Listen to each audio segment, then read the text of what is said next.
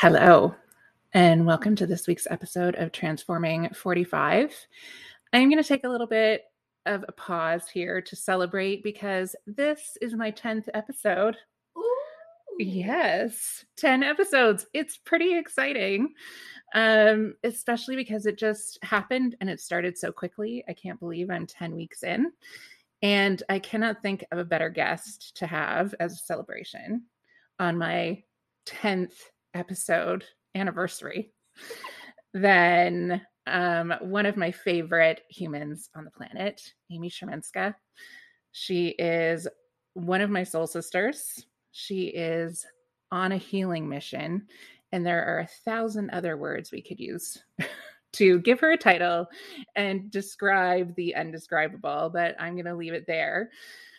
Welcome, Amy. I'm so glad you're here today. Mm, Thank you so much. I don't think I realized it was episode 10, even though I have been listening.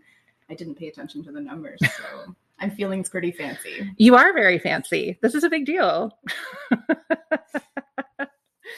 so, Amy and I met. It's almost unbelievable to me that it has been almost a decade.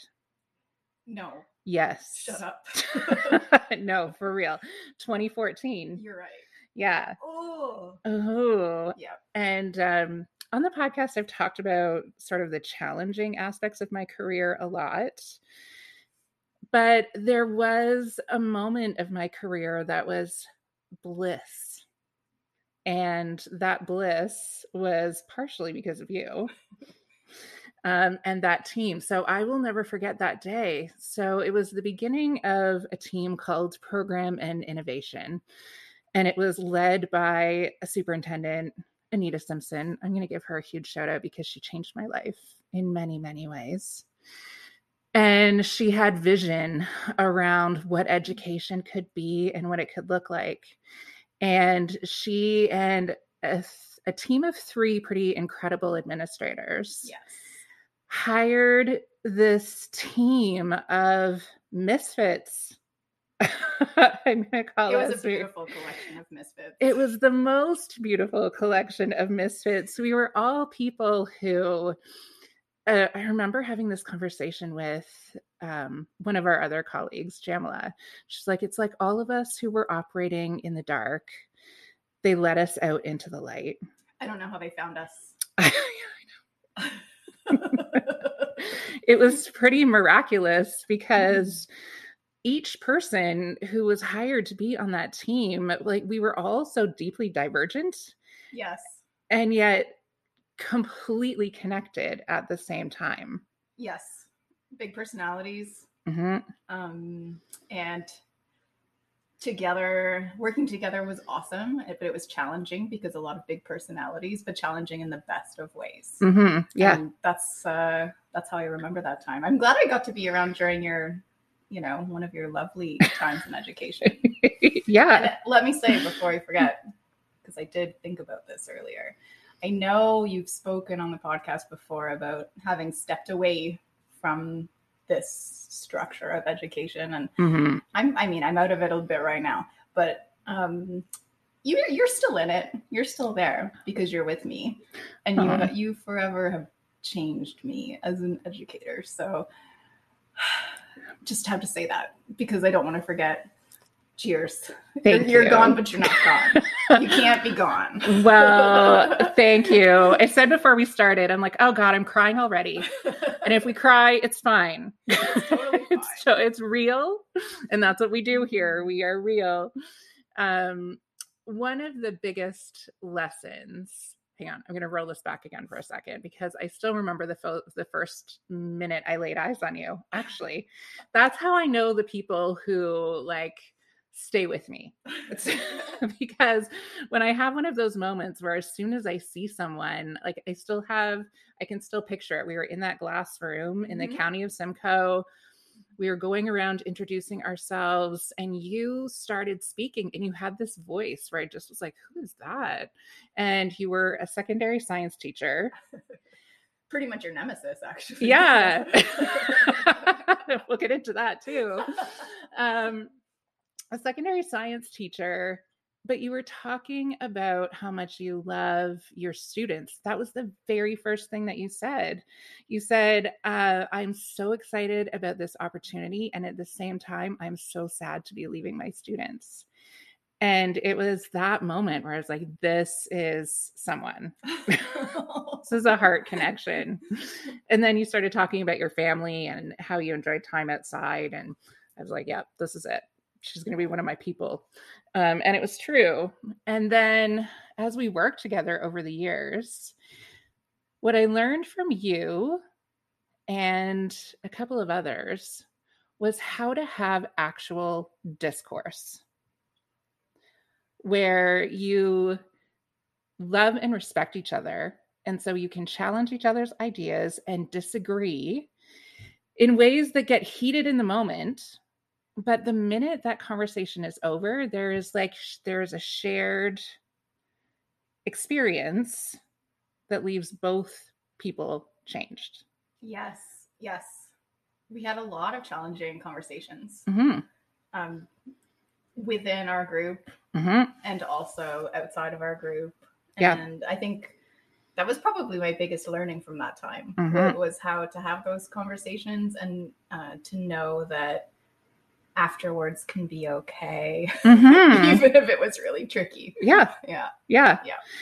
I think from the outside, and this looking back, this is one of the things that I wish we had been more explicit about because of the way that team ended up being dissolved. But I think from the outside, people just saw us having fun, which was Work true. supposed to be fun. I, like Anita, God, I gotta give her credit for that, right? Like work should be joyful. Yeah. That is what she taught us. And that lesson stayed with me. Yes.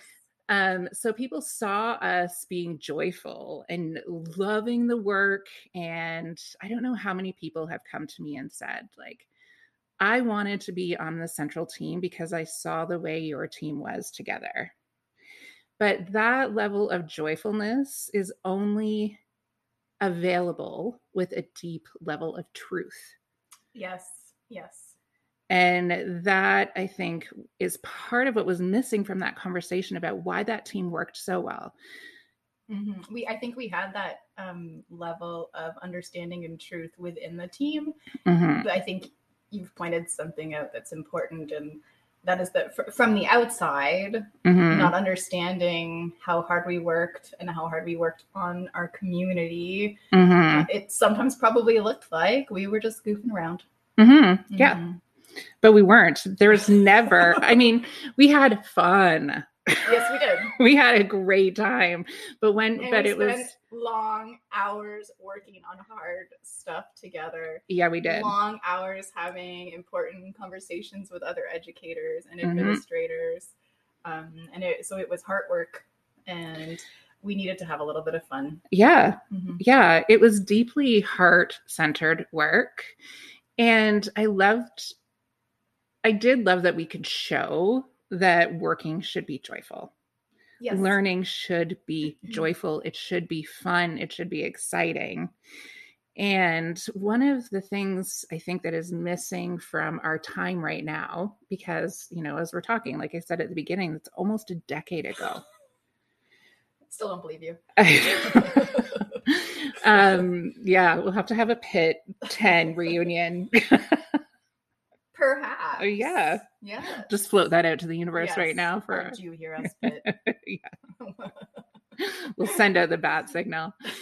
Um, but one of the things I feel is really deeply missing from our time now is that purposeful building of community. Mhm. And COVID did a lot to erode that, but I feel like there was some erosion happening happening to that even before. Mhm. And I think Mhm. um, it, it's not only in education, but in other places. Um, the last few years have changed uh, workplace culture quite a bit. Mhm. And, and that's, you know, no one's fault really, because no one knew ahead of time or had training and knew how to navigate the pandemic. Um, but everything f- has felt fairly frantic since then Mm-hmm. there's a, a zero slowdown time. It's like, you know, you're on the train every day, all week long, all month long, all school year long. and there's not as much time for connection as there once was. Mhm. But that makes me sound old because now I'm like in the old days. but but that's how I But- feel, and, and I, Mhm. I I I don't think it's just because you know it's been a few years and I'm looking back.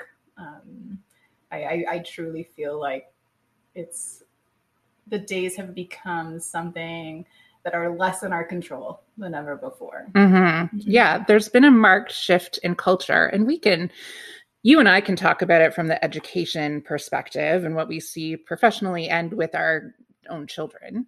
Mhm. And at the same time, I think peop- anyone who was in a profession who was a helping profession, and and even outside of that, because my Ken, my partner, is not an educator, Mhm. and he also can talk about the difference in culture that happens in the workplace now than did before. So, although we're speaking about it from one context, I think it's really relatable across across all sectors. I think so too. hmm And in many ways, we're seeing that play out with our kids. Oh yes. Oh yes. Very aware. Yeah, yeah, they just don't have the same opportunities to really be together in that way. Like think it, when I go going back to the beginning of our conversation, like those abilities to be to, to be together, to disagree, to like all those things we used to foster in our classroom communities. Right. And well, and, and things like institutional memory are important. So in Mhm. the past, you know, a school would have a certain culture. There might be certain clubs that meet at certain times or certain spaces in the school where students would gather. And a lot of that gathering wasn't happening for a couple of years. Mhm. Uh, it was totally against the rules. Yeah. and the uh, those habits or that culture was lost and so the the things that would be passed down that were part of school culture would be passed down from year to year Mm, mhm. um, the leaders in the building the oldest students in the building didn't know what those things were Mhm. right so so schools are kind of starting from scratch in a lot of ways when it comes to you know how to be socially like what do we look like as a community what do you do at lunchtime after you eat your lunch a simple Right. thing like that right Yeah. where do i stand Mhm. should i should i sit here am i allowed to go there like wh- what's okay Yeah. and uh, there's a you know as teachers we've been doing a lot of explicit teaching around like hey how about a bunch of you come on sit down over here and play some cards or something Yeah. silly like that right just to um, try and get some of that togetherness back Yeah. And I would also project that out. I think adults also need that yes because what we see in schools is also being echoed in the adult population. And at the beginning, we were talking about you being on a healing journey. yes Yeah. None of this is disconnected from that. you know, when you said the word gather, I was like, gather has such healing properties. The word gather has healing properties, it has healing energy. And so that brought me back to your healing journey. So, my friend, tell me your story. what has brought you here to this moment today? Okay so um, i'm 46 just we're, we're both 77 babies so Mhm. Yes, we are. I just turned 46, but about a year ago, I was struggling with. I was thinking about this last night on the dog walk because it happened on a dog walk. Mhm. I was struggling with telling my husband that I had a lump in my breast. And I think that day, which you know we're coming up on, I don't, I don't remember, I don't remember the anniversary of it, and I'm glad. Hmm it was a Wednesday. Yeah.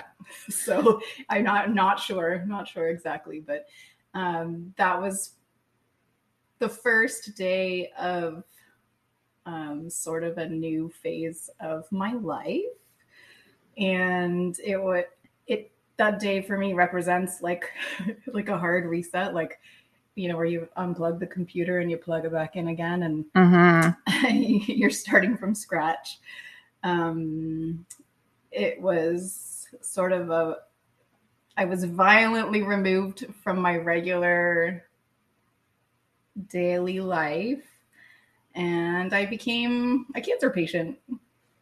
And I'm still sort of on that mission. I, I mean, I Mhm. came here, came here from the hospital today, still having some treatments, but all of my big treatments are finished.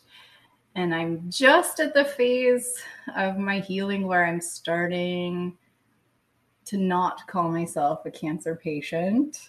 Mhm. Um, they don't declare you healed. You know, no one's going to come to me and say, hey, like you're in remission. I'll have a scan in the spring and someone will say, we don't see any cancer, or they'll say, hey, we see some cancer. Like that's going to be my reality for a while. Mhm. Um, so it's hard to label myself as someone who has uh, survived cancer, but I'm starting to adopt that definition for myself, even though I'm not going to hear it, because I think I'm at the stage where it's important to not think of myself as a sick person anymore. Mhm. because Mhm. it's been it's been a long go. Yeah. Yeah. Yeah. So that's that's where I am. So yeah, I'm a high school science teacher. I have two teenage daughters who are wonderful. Um, we sort of, I don't know. You've got your two boys. I've got my two girls. They're around the same ages. I've got, like you, a lovely supportive partner, and um, life was pretty good. Super busy. All of the things that you've been talking about in your podcast, right? Like, Mhm. we lose ourselves a little bit and what has happened to me it was really like a forced reset because suddenly nothing else mattered except looking after myself. And that's not something we're very good at doing. And so to be forced to do it i mean there's a little bit of silver lining there right? Mhm. because base my my last year has been okay in order for you to be well you're going to do this and then you're going to do this and you're going to do this and i keep following my instructions um, i'm a little more on my own now since i'm out of the you know the biggest treatments but that's still my mission Mhm. so i get up in the morning and i'm i'm in the, the phase of post-cancer treatment where i'm like let's eat all the vegetables and Yeah. we're gonna go for lots of walks and work out and and be as healthy as possible because that's the most important thing right now. Mhm. Yeah. Watching you do this journey, I have been I can't think of the right word. You know, all of those words like astounded come up, come to mind, but it's not really that because I'm not surprised. Right? With the word astounded, there's this like notion of surprise. I'm not surprised at the way you have navigated this journey because I because of here we go. because of the human being that I know you to be, in that you have done this with heart. You have led this entire journey with your heart and your beautiful scientific brain.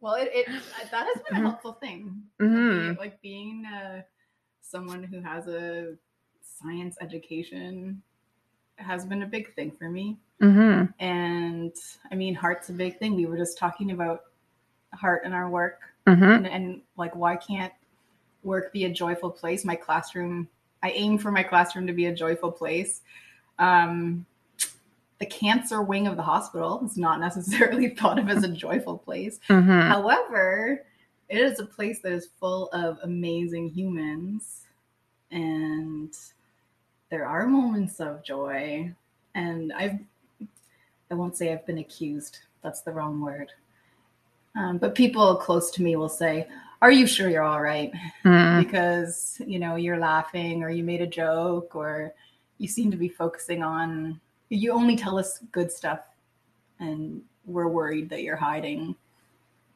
bad you Mm-hmm. know the hard stuff Mm-hmm. but i i haven't been No.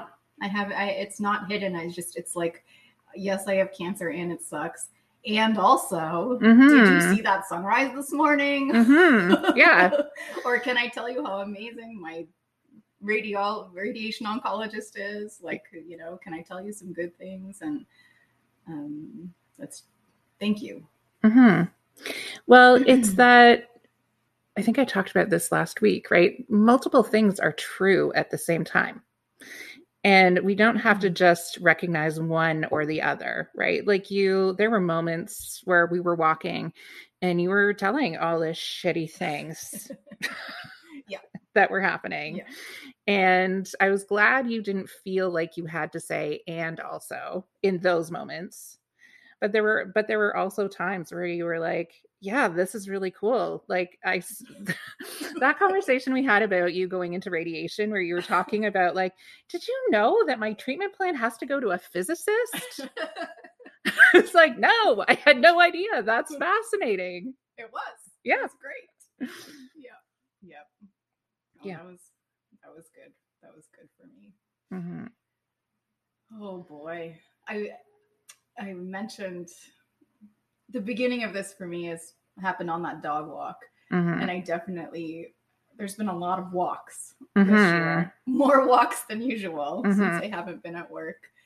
And when I even just thinking about walking brings up a lot because a lot Mm. of hard thinking and a lot of great supportive conversations and hard conversations have happened on walks this year. hmm And uh, I'm so grateful to have that time.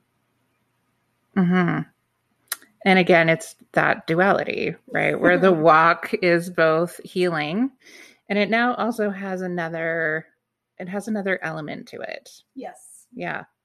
That changes and shifts the way we see things.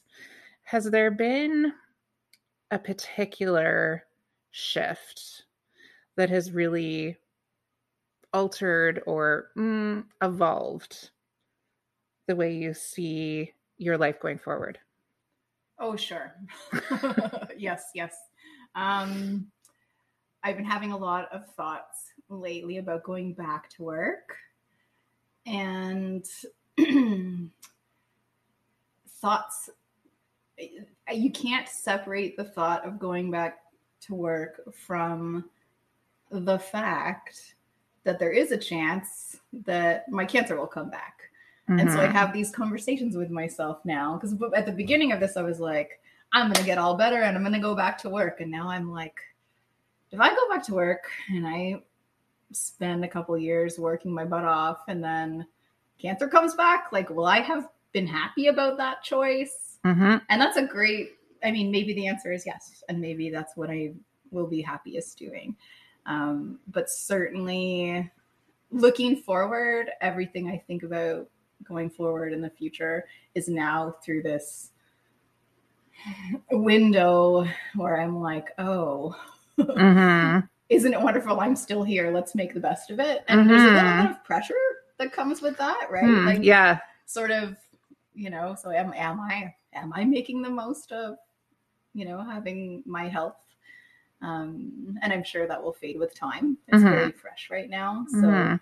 It's it's interesting. Like these are the things that happen on my walks right now. Mhm. I, I'm thinking a lot all the time. And uh, yeah, there's definitely a before and after. And so Mhm. right now the shift is like, so from 46 years old forward, is anything different? Does it have to be different? And Mhm. I'm asking these questions all the time. Yeah. And it can be different without being different at the same time. Because at the same time as going through this major before and after moment, right? We all have before and after moments. Mine's when my mom died, like life before that and life after that. And it's two very marked different periods of time, but there are still so many threads running between them because even though there's a before and an after, there's also the through line of what stays the same. And so there were still shifts that were happening in you before, like in the before time. Oh, yes. Yeah. and, and, and so in the context of this podcast, hmm um, I all of the things that you have been talking about with your other guests, I would have been yes, yes, yes. Had this not happened to me, but now it's like it's even more because um, I've I've been thrust into that midlife in a way that's a little bit different, like the, Mhm. like the body changes and stuff, and I um, it has or my thoughts about the future I wasn't having as many thoughts about things like my kids growing up and leaving, mm-hmm. but now um, all of those things seem bigger and closer. Um, particularly because I have time to think about mm-hmm. think about all of them. Mm-hmm. Um, so I don't know, maybe, and I feel like it's timely in a way, which is a stupid thing maybe to say about being sick, but like it's not. I mean, it's like this isn't I things were going to be changing in my life anyway. So I really value. We are so lucky mm-hmm. in this profession we have. Like I'm so lucky to be able to take time off to get mm-hmm. well before mm-hmm. I head back. I'm really fortunate to be in a situation where financially I'm not suffering by doing that. And I don't take that for granted. Mm-hmm. And so it's like a I'm having this reset. I get to choose my own adventure, right? Mm-hmm. so whatever whatever I need to do, I've got time to do it, and isn't that wonderful? Mm-hmm. It's, it's good. It is good. I think one of the things that I also have learned from you is your ability to stay present. And although we have we've been talking a lot about like maybe that was a flaw in my question that I asked you about what comes next because I think we put so much pressure on ourselves to do that to always be like what's the next step what's the next thing um but in my description of you I talked about you being one of the most grounded people I know and the way I experience that with you is your ability to stay in this moment that's interesting to me. I I I do have a special talent for just sitting down and knitting. Yeah. and I mean always admired. I have I I think those things are connected. Like I um I treasure quiet sitting time and always mm-hmm. have. Um it means some days I get a lot less done around the house than I wanted to, or or what have you. But um, it, sitting down and making something is a very it's an activity where you are in the moment doing that thing, mm-hmm. and I mean it, gives you some think time too, perhaps. But um, I think that's probably maybe where that special talent comes from. Mm-hmm. My whole family's pretty good at sitting down and reading a book or yeah what have you.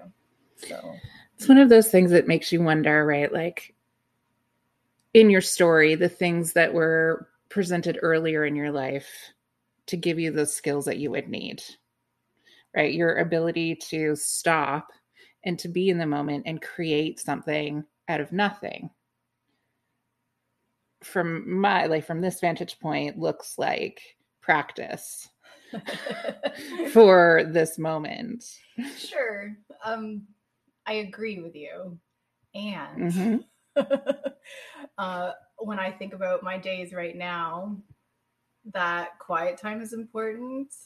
But then I have I have new habits mm-hmm. that didn't come from my childhood, that come more from around the time I turned 40 and you took me out running. right?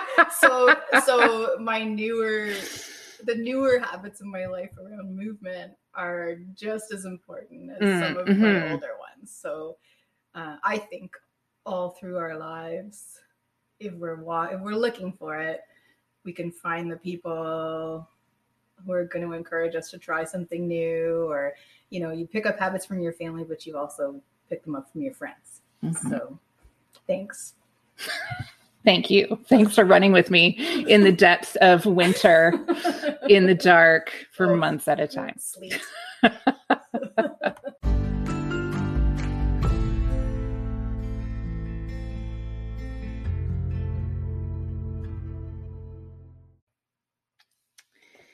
Yeah, so those sleet and snow and dark running nights. Long, long nights. Um, they were really hard.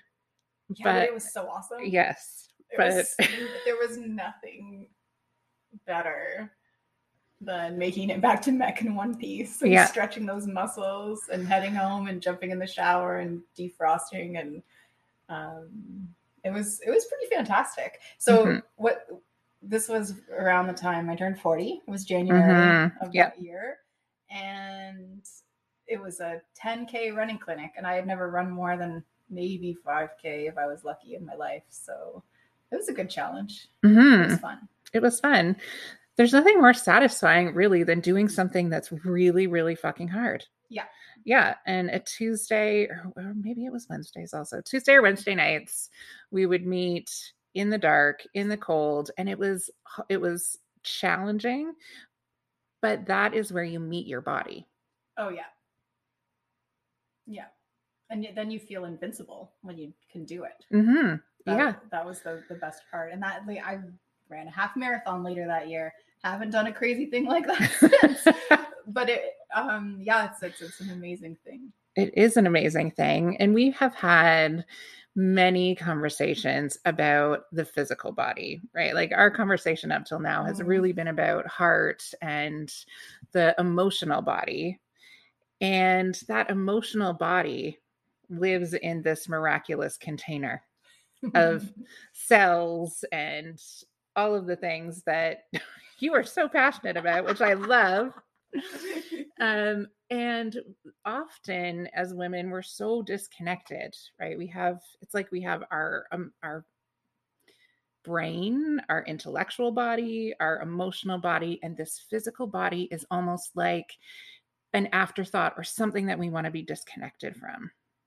That's because we're too busy being train conductors, and Mm, you know, so we're Mhm. We're organizing and herding, and feeding and loving and doing all of the things for the people. And uh, I think sometimes we don't we don't listen to our bodies, maybe, but or even if we do, we don't usually share with other people what's going on, Mhm. right? Like a, Yeah. we're less likely maybe than our partners Mhm. to say if we have an ache or a pain. Like, yeah. Just maybe. yeah. I'm not generalizing. it's a thing. Um, yeah. Yeah. Mhm. And talking about our physical bodies is so hard because the narrative has been been written for us in so many ways. Right? What we should look like, what we should aspire to be, what we should not talk about. And then when we do talk about our bodies, there's so much shame around everything. Yeah, that could be a thing. Yeah, Yeah. yeah. Uh, we are part of a community of women who work out together, sweat together, not physically together, digitally, apart. and yet share our sweat stories with each other. Mhm. And at the beginning of that community, uh, we did a lot of work around how how we talk about our bodies, what the intention behind that movement is. Yes. And I think that's a really important conversation that we are not having enough.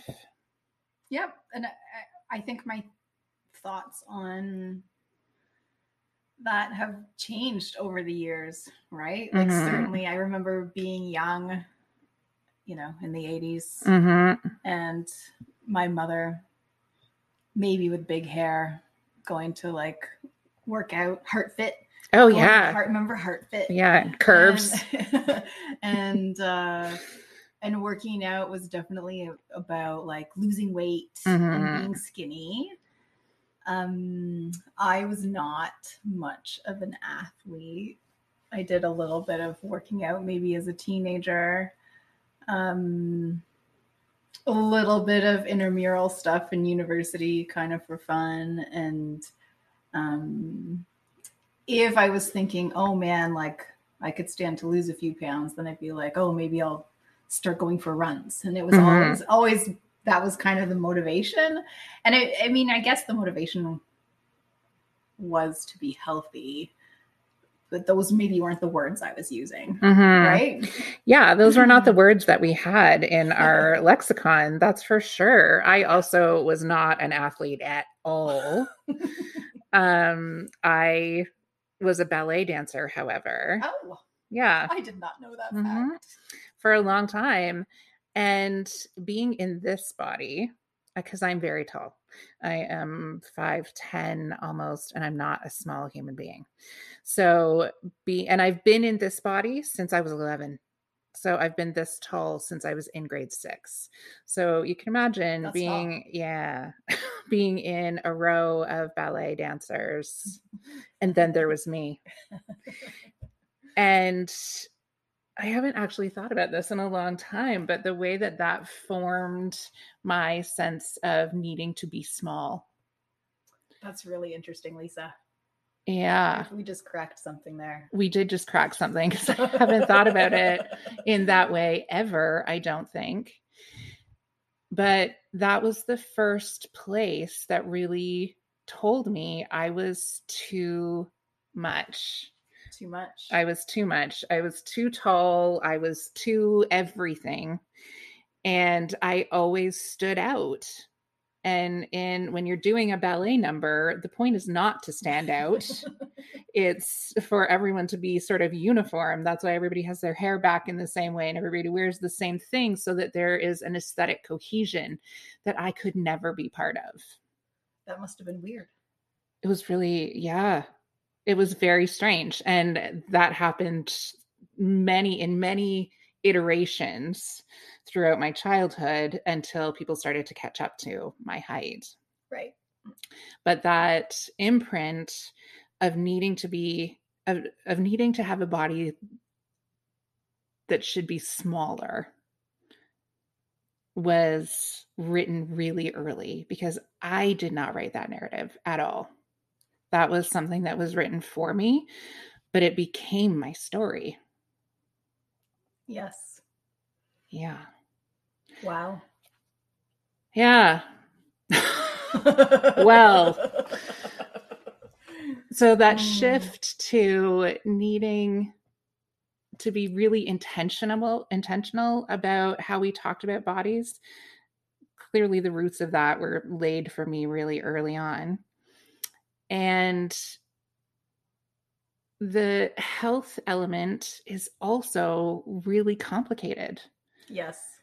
like we know and there's so much research it's a fast it's a fascinating time to be hearing about the importance of physical movement and activity. We know that um, the endorphins have the same impact as an antidepressant when you work out on a regular basis that resistance training is one of the most effective things that you can do for your body and you and i have had conversations about um, be, you being able to go move through this treatment because you're in a place yes. of health Yes, I wrote about that a bit. It I I believe that the running we did and the movement that I continued to do as part of our workout community that was so lovingly created and it was with love Mhm. and we feel it all the time. Um, I think it prepared my body for what it went through last year. And if I hadn't had some sort of fitness foundation, I think um, side effects and things could have been much worse. I was able to continue walking through my treatment. I only missed a couple of days all year. And that walking, it was important for my thinking, but Mhm. super important for my body to keep moving. Um, so I I am grateful for that. And right now, physical activity is one of my mo- most important medicines. Mhm. Right. So side effects from my medication right now are medications. I've got you know risk of osteoporosis. I've got joint pain. I depression. Um, it's a really strange and not super awesome list. Mhm. Um, but when you go down the list, it like it's pretty clear physical activity is a balm for most of the things on it. Mhm. And um, certainly, I'm about a month into getting back to working out, and it has done wonders for my joints and my mood. And um, I don't know I don't know if I ha- what it would have been like to seek out a new exercise habit just having finished cancer treatment Mm-hmm. if I didn't already know what that felt like or what it would be like. Mm-hmm. I think I would have been sort of at a loss for how to start or where what kind of movement I wanted to do and and having done some working out I was like okay I need to find you know a kind of program that looks like this I want to do some some weight bearing exercises need a little bit of cardio definitely want mobility and to just the fact that I know those words Mhm. right Yeah. like, like 5 years ago I would have been like I don't know Mhm. Mhm. um, so I felt like I I was you know educated enough to make some good decisions around that, and that's that's a wonderful thing. It is a wonderful thing. And the conversation remains fraught.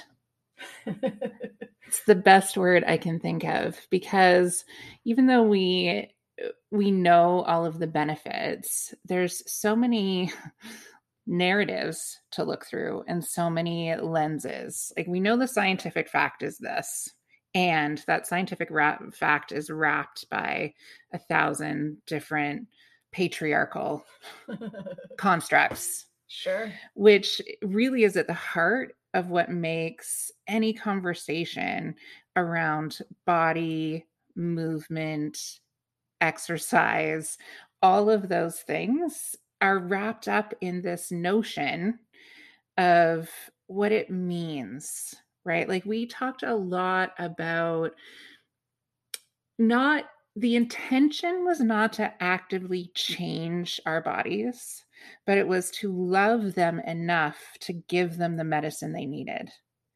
Yes. And that's not a conversation that is happening that I don't I don't think that conversation is pervasive. I don't think so either. I think I think you're right. Mhm. Like you know, right now, exercise is medicine for me. I feel like I can't not do it. Mm, mhm. Yeah, you get to that point. I, I do right now feel like I don't have a choice because I know it will make me feel good. And Mhm. it's one of the only things I have control over um, going forward that reduces my risk of recurrence. So I'm kind of strapped in Mhm. Yeah. to having to do that. And and last year before um you know, before my diagnosis, I had fallen off the workout wagon and th- there was definitely guilt associated with that. Mhm. Like certainly every single day I thought, "Oh man, yeah, not to do it today, but you know, Mhm. one day soon." And and and and it was um it, that didn't that feeling isn't what prevented me from going back and doing it. Um, but every day I was sort of wrestling with the feeling that I should, yeah. right? And Mhm. and that's, I mean, it is what it is. It's a very good habit to have. Mhm. Um, it's not maybe great if you feel like you don't have a choice. Like I may perhaps movements less joyful if you know that you really, really need to do it. Mm, yeah, maybe. and all of that um, work that you have done around that intention in taking care of your body, you are now taking and applying to advocacy going forward Oh. because I know that there were some not so joyful moments in the treatment process. Sure. So um, I have an estrogen positive uh, cancer. Had had because it's gone. Um, and because my tumor cells uh, feed on estrogen, part of my treatment, starting in December when radiation was finished, um, is that I have been launched into menopause, which I real I was in already. So my Mhm. my chemotherapy treatments had um, put my ovaries to sleep. They were already getting a little cranky. Yeah. I, I I had already I was already in my my perimenopause time. by Mhm. Um, but the nature of my diagnosis means um, I'm on medication to keep my ovaries asleep and I also am on um, a medication that's a, it's called an aromatase inhibitor, and so even in other parts of my body that make estrogen, because you can make estrogen in your fat cells and all kinds of different places, um, the pill that I take every day eliminates my body's ability to make any estrogen at all. So where if you go into menopause and your ovaries go to sleep, you're still you've still got some estrogen floating around. I am estrogen free. Mm. and so that um the advocacy part uh, I got pretty fired up about a month Mhm. ago because uh, I knew um, some things about menopause, but mostly just the things that everybody knows, like you're gonna maybe have hot flashes and maybe be a little crazy, you know, like Mhm. people make jokes about people being moody when they're menopausal Mhm. um, or maybe sleep troubles I had heard about. Um, but I didn't know all of the things. And although there was some conversation about side effects, my my oncologist, he's lovely. Mhm. He's younger than me Yeah. and he's a bit of a firecracker. Like he's he's fantastic. Mhm. Um, but there's no way he was going to say, and you're going to have a dry vagina and you may not be able to have sex. Right? Right. Those words were not going to come out of his mouth. Yeah. I maybe he's not the one that should be delivering that information. But I'll tell you, it would have been really nice if someone had Mhm. said, "Hey, by the way, Yeah. um, in case maybe since you've had cancer, you haven't had sex in several months and you're thinking about doing that sometime soon, you Yeah. might want to know this fact. Mhm. And it turns out that in the cancer center, we have some great resources.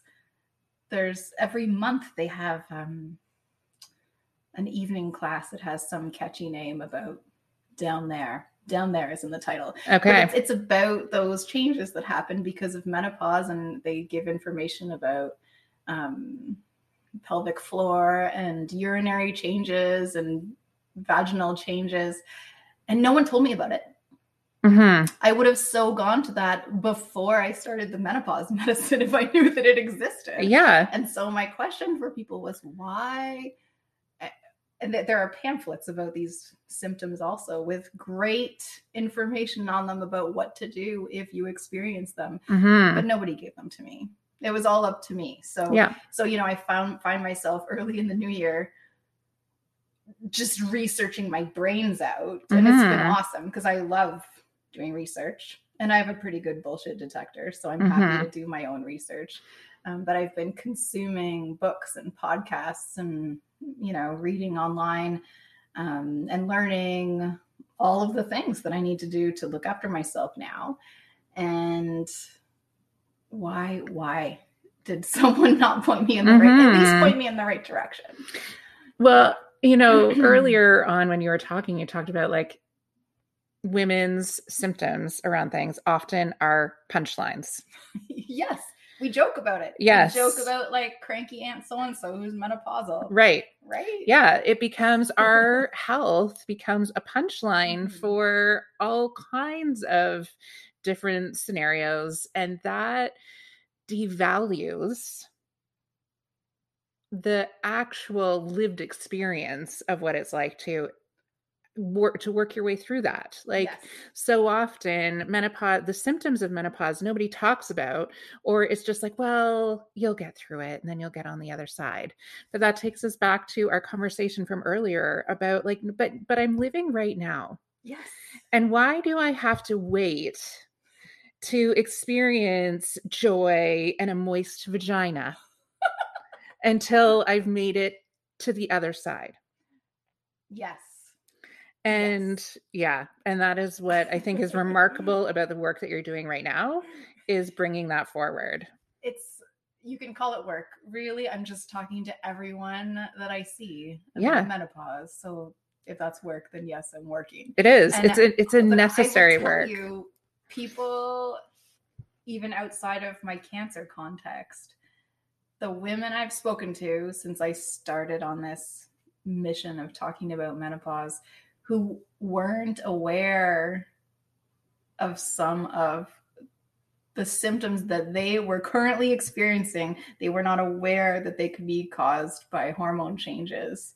And I'm the mm-hmm. one now educating them on that or starting a conversation with them on that and then they're connecting dots between different symptoms that they're having i don't understand why me the six week six weeks into my menopause. Why? I should not be the one right? I mean i am i am. But I, you I, are. I, you're the right person. menopause prophet but, yeah. um i they've been great conversations. Mm-hmm. and i feel like they sh- we should have them more. I mean, interestingly, you know, as educators, work isn't always the best place to be talking about things like that. Yeah. Because maybe, maybe, you have an audience around the corner yeah. you don't want. Um, however, like only so so something like I mean, I Mm, based on things that I know. There's the shelf at the grocery store with all of the products that they market towards people mm-hmm. and their vulvas and vaginas. And in my mind, all of that stuff is garbage because I was kind of, you know, I've been educated that like you don't need any of that. Mm-hmm. But it turns out there's a couple things that are really important that nobody yeah. told me were important. Yep. Right. Mm-hmm. And and I don't I don't know. I don't blame any person or any group of people for that, but I don't understand. I don't understand why, in my case at least, where I was being put into menopause, like even in that situation where mm-hmm. they were causing it, I didn't have, I didn't feel like I had the support that I needed to mm-hmm. deal with mm-hmm. my symptoms. Well, interestingly, you just said, you know, like being educators, having these conversations in a school isn't really the best place, but I that's the that's where it needs to start, sure. right? I, I just really, no, like in the context of your meeting, yes, but in front of the teenagers yeah, no, but, totally, yeah, we're talking, we're we're being yes. very respectful about appropriateness, yes, yes, but having it be part of a course where like women's bodies are actually talked about because otherwise that cycle of male bodies being more important, more powerful, all of those things continues. Yes. And there are people who who have menopause symptoms that make it so they are not able to work. Yeah. Because they can't sleep or because of mental health concerns or just unma- un- unmanageable hot flashes or mm-hmm. usually it's all of those things at once and i mean i'm trying to imagine how some people would even start a conversation about that with mm-hmm. their with their boss if it's if it's if they don't feel that it's someone that that's not going to just make a joke about them getting a fan for their desk or something. Yeah. You know? Yeah, exactly. it makes me think about why it's so important to have experts in school buildings, right? Like every school building should have a sexual health expert. Oh, yes. So that these conversations start happening. Like imagine how powerful it would be for young women because even when it comes to like menstruation and cycles and pregnancy, we get the like thinnest possible explanation. Yeah. Because we're expecting educators to be all things, and not everyone is comfortable doing mm-hmm. that work. And that's okay. Everybody doesn't have to be comfortable, but we need to make space for the people who are so that we can start raising women who are grounded and embodied because they actually understand their bodies imagine the power of like a 16 year old knowing because it's like yeah these are the cycles that your body will go through and then there's menopause period. Yes that's what i learned in school. Yes. Then your periods stop and yep. i was like sounds great. Yeah. Yeah i'm looking forward to when that happens. But there's no understanding of what that really of what that really means. It also it gets pathologized right? Yes so, so menopause gets talked about as uh a deficiency of hormones mm-hmm. and the only way to fix it is to replace those hormones and i mean that's I, hormone replacement therapy is amazing mm-hmm. and and people who need it they need it. Yes. Um, but this is not. We're not broken. No. we're not broken. It's not We're like not we got broken. all old and worn out, and we're not. We don't have half of our lives still in front of us. right? yes. Like this is the. I, we spent the biggest chunk of our lives in menopause. Mm-hmm. Yeah. Absolutely. right? We Yes. got- We, have, you know, our uh, prepubescent time and we Mhm. have, you know, our years of puberty. And then we are like in, I don't know, baby making shape for a while. But then we Mhm. have decades Yes. where we're done. Yeah. And it's that again, Mm-hmm. we are celebrated in that time where we are baby making, Mhm. right? When we are young, and then when we are baby making, and then the story ends. But that's where the story begins. And it makes me also think about the importance of rites of passage, which, when we go back to that very beginning, the very beginning of our conversation, where we're talking about community and how we show up for each other and how that piece is missing, this is really an incredible time to start reintroducing those rites of passage. And I think you, my friend, are on the front lines of the menopause revolution and rites of passage, where this becomes a badass time in your life.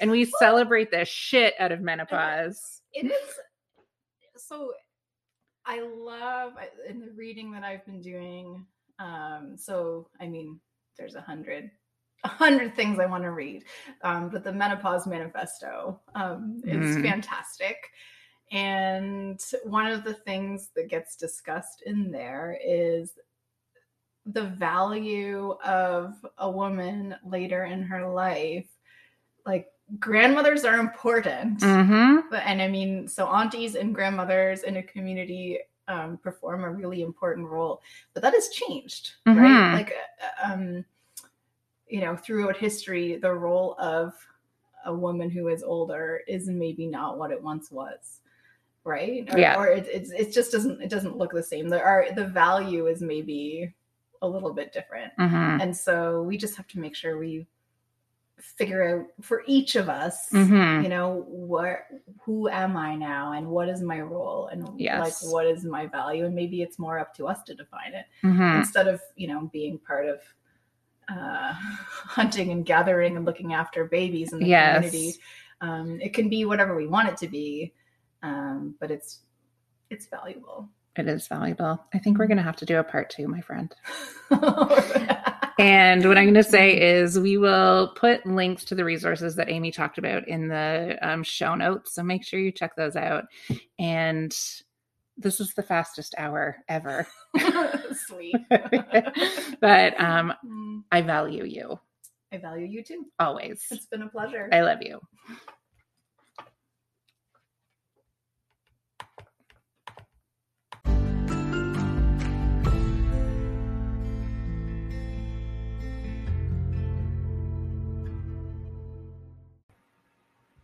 Thank you, thank you, thank you for spending time with me today. It means so much to me that you give space for these conversations and these stories in your life. That's the goal of this podcast is to build heart and soul and thinking connections. And I can't share how grateful I am to you for giving time for this. Please rate, review, share this podcast it means so much to me when I hear back from listeners. Uh, if you scroll down in the description, you'll see a spot where you can send in uh, voice notes. You can also message me directly on my Facebook page or on Instagram. Your thoughts mean so much to me, and I am so grateful when you share them. Thank you. Thank you for being here. Thank you for being part of the Lean In community. Lots of love.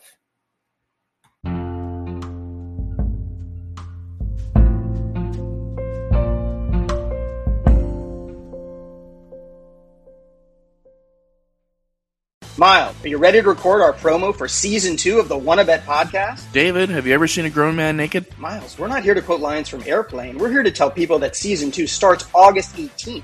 But I like airplane. I know you do, but WannaBet is a sports betting podcast. Each week we bet $1,000 on the NFL teams and games that we love. Well, that sounds like fun. It is fun. And last year you picked over 60% of your games correctly. How'd you do? We're not talking about that. We are telling people that they can find us every Friday. So no more movie quotes. Roger, Roger. Electricast.